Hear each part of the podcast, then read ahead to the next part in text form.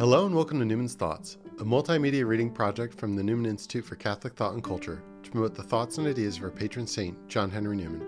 I'm Patrick Callahan, director of the Newman Institute. Today is day 26, and I'm reading section 4 of Discourse 3 to St. John Henry Newman's The Idea of University. I'm using the Cluny Media edition of The Idea of University. You can follow along with this or any other edition, or even online via our daily email. St. John Henry Newman, The Idea of a University, Discourse 3, Bearing of Theology on Other Branches of Knowledge. Summing up, gentlemen, what I have said, I lay it down that all knowledge forms one whole, because its subject matter is one.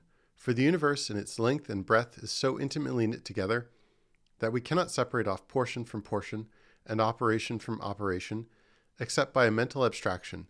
And then again, as to its creator, though he, of course, in his own being is infinitely separate from it, and theology has its departments towards which human knowledge has no relations. Yet he has so implicated himself with it, and taken it into his very bosom, by his presence in it, his providence over it, his impressions upon it, and his influences through it, that we cannot truly or fully contemplate it, without in some main aspects contemplating him. Next, sciences are the results of that mental abstraction which I have spoken of, being the logical record of this or that aspect of the whole subject matter of knowledge. As they all belong to one and the same circle of objects, they are one and all connected together.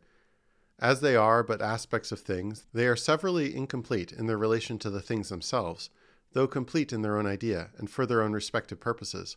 On both accounts, they at once need and subserve each other, and further, the comprehension of the bearings of one science on another, and the use of each to each, and the location and limitation and adjustment and due appreciation of them all, one with another, this belongs, I conceive, to a sort of science distinct from all of them, and in some sense a science of sciences, which is my own conception of what is meant by philosophy, in the true sense of the word, and of a philosophical habit of mind, and which in these discourses I shall call by that name. This is what I have to say about knowledge and philosophical knowledge generally, and now I proceed to apply it to the particular science which has led me to draw it out. I say then that the systematic omission of any one science from the catalogue prejudices the accuracy and completeness of our knowledge altogether, and that in proportion to its importance. Not even theology itself, though it comes from heaven, though its truths were given once for all at the first, though they are more certain on account of the giver than those of mathematics, not even theology, so far as it is relative to us, or is the science of religion, do I exclude from the law to which every mental exercise is subject, namely, from that imperfection which ever must attend the abstract, when it would determine the concrete. Nor do I speak only of natural religion, for even the teaching of the Catholic Church, in certain of its aspects, that is, its religious teaching, is variously influenced by the other sciences. Not to insist on the introduction of the Aristotelic philosophy into its phraseology, its explanation of dogmas is influenced by the ecclesiastical acts or events.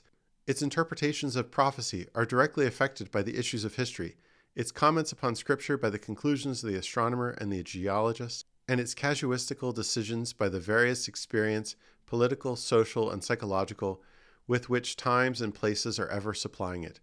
What theology gives, it has a right to take, or rather, the interests of truth oblige it to take.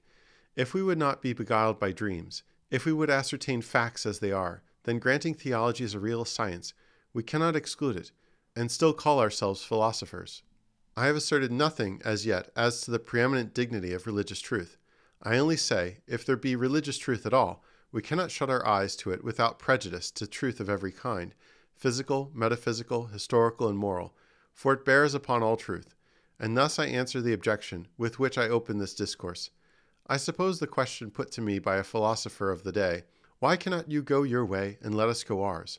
I answer in the name of the science of religion, When Newton can dispense with a metaphysician, then may you dispense with us. So much at first sight.